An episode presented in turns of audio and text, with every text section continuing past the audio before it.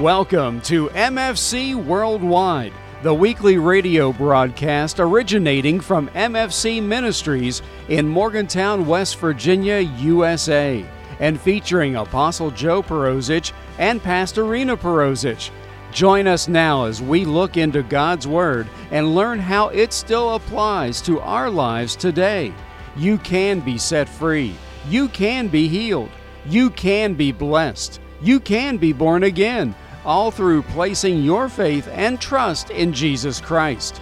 And now for today's message from MFC Ministries on this edition of MFC Worldwide. We're going to talk about worshiping God in truth today. You know, I think to myself, what is it to worship in truth?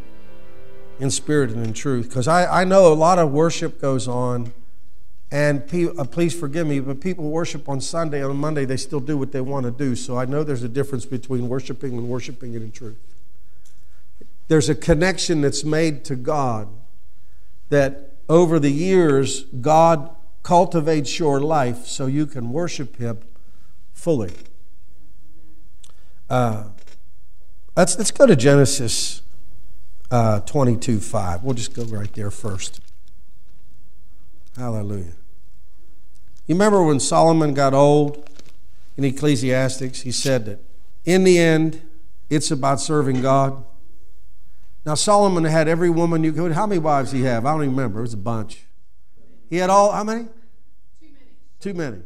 700. Whoo, one's enough, Lord. One woman in your life is enough. And ladies, forgive me, but one's enough. Whoo, you know, you're right. I agree. Praise God. One husband's enough too. Anyway, he said in the end, uh, there isn't anything but worshiping God and, being, and obeying the law and obeying the commandments of God.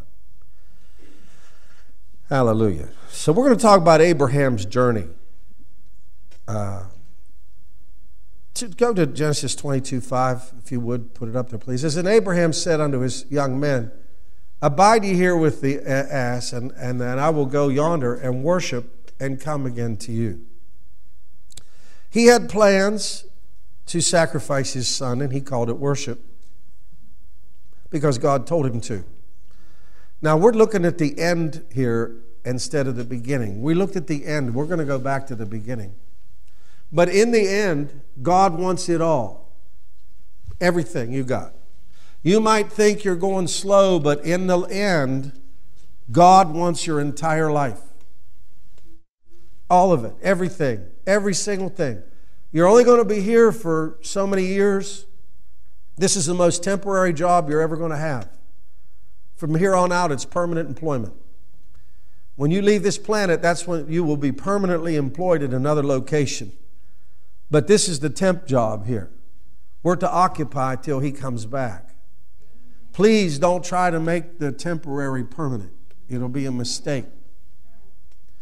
If sometimes, you know, it's kind of like getting your first house, you, you know, when you first get it, you want to make it permanent, you realize it's not your permanent house, and you'd have been better off to just take care of it and sell it and get a bigger one. Hallelujah.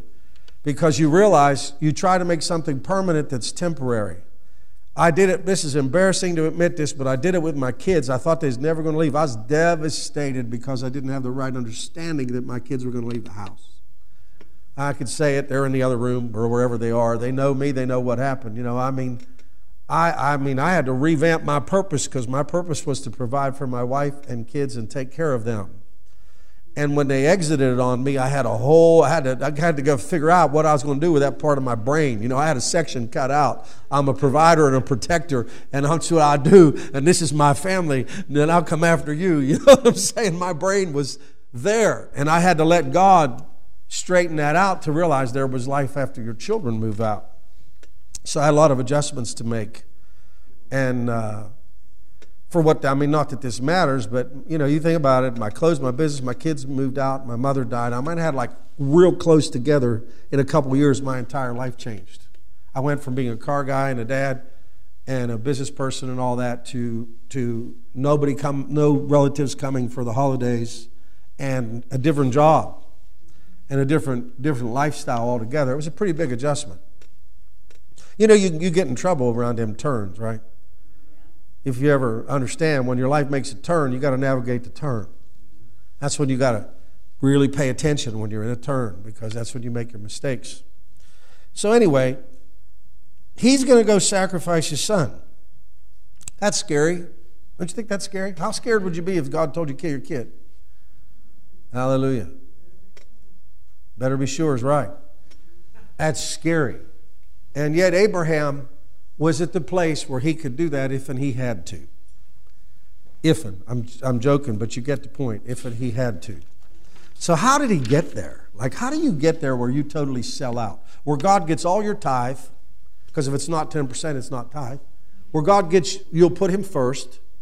When he asks you to do something, you immediately join yourself to that chariot. You immediately obey him. How do you get your will broken enough to obey God immediately when He speaks in the journey.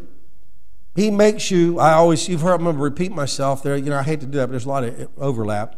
He makes you before He makes your ministry. So all the obedience is the process for you to be what you're called to be. So if you skip the process, you just possibly delayed or forfeited your future because he can't trust you if he can't obey you, so he can't give you what he has for you until he prepares you.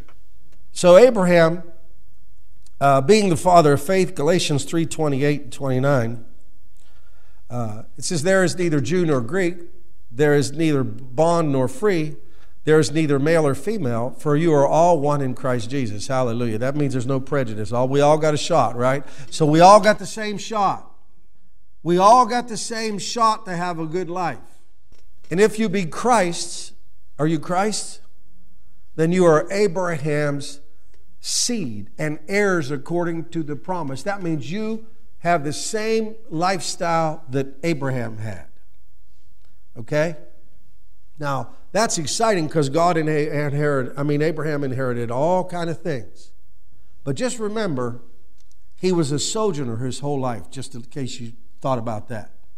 He didn't build a residence like we think. He sojourned because he was a God follower. Doesn't mean you can't have a residence, but I'm just telling you, Following God was what was most important to him rather than building a place. Amen. So, so if you're Christ, so where did Abraham, where does it start? Uh, Romans 4.10. This, how was it then reckoned when he was in circumcision or uncircumcision? Not in circumcision, but in uncircumcision. In other words, Uncircumcision is the cutting away the flesh. It's a covenant with God. How, how many of you, when, when God made you a promise, you were about as carnal as you could get? When He told you what He had for you, you didn't have a clue. You were trying to measure it with your carnal mind, and He gave you a spiritual truth, and you tried to put it in your head. See, He gives you the promise of your future when you're uncircumcised. When you are uncircumcised, he tells you you're going to be the father of many nations. When you're uncircumcised, he tells you you're going to own a business. When you're uncircumcised, he tells you what you're going to have, what you're going to do.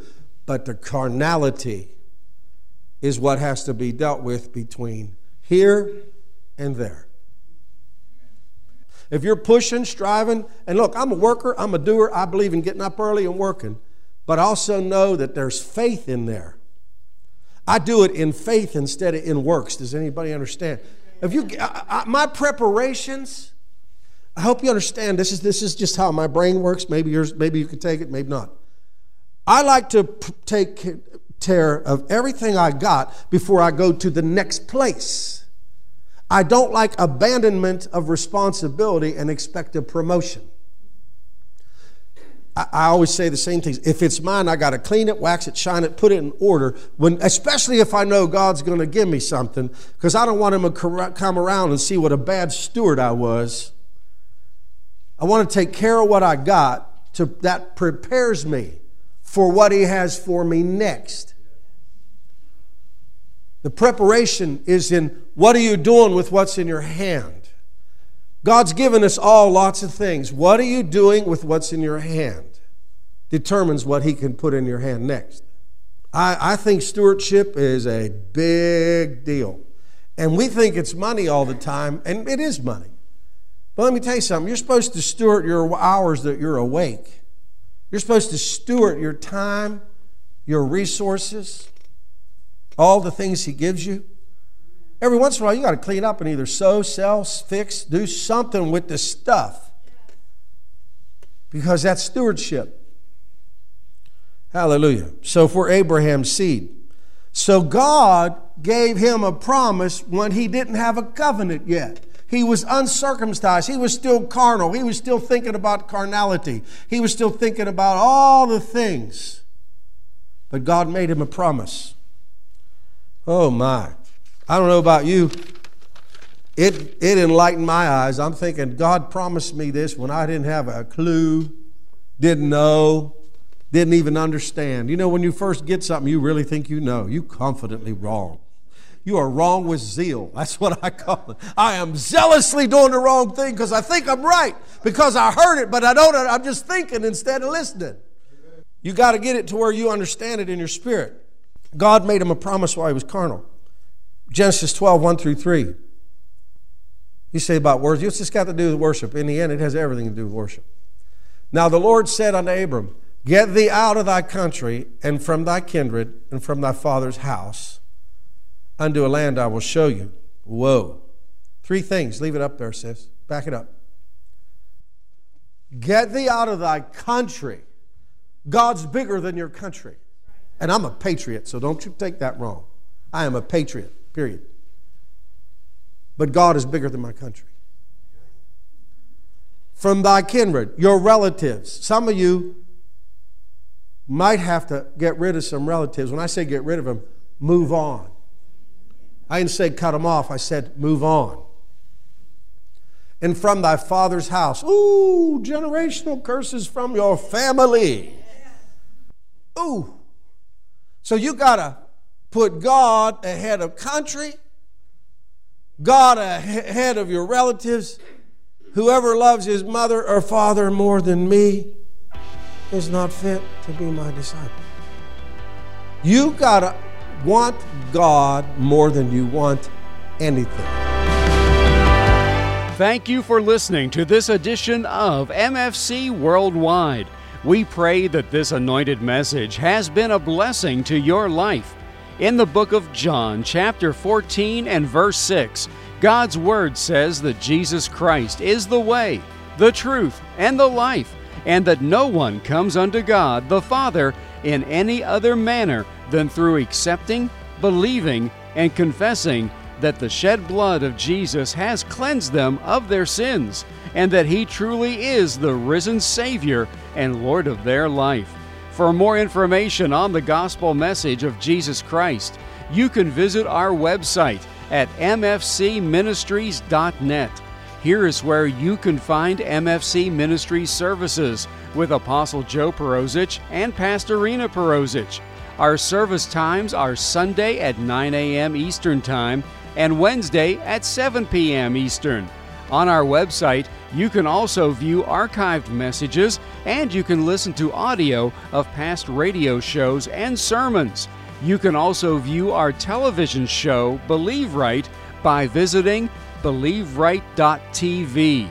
Don't forget, you can email your prayer requests or questions that you might have for Apostle Joe or Pastor Rena to media at mfcministries.net.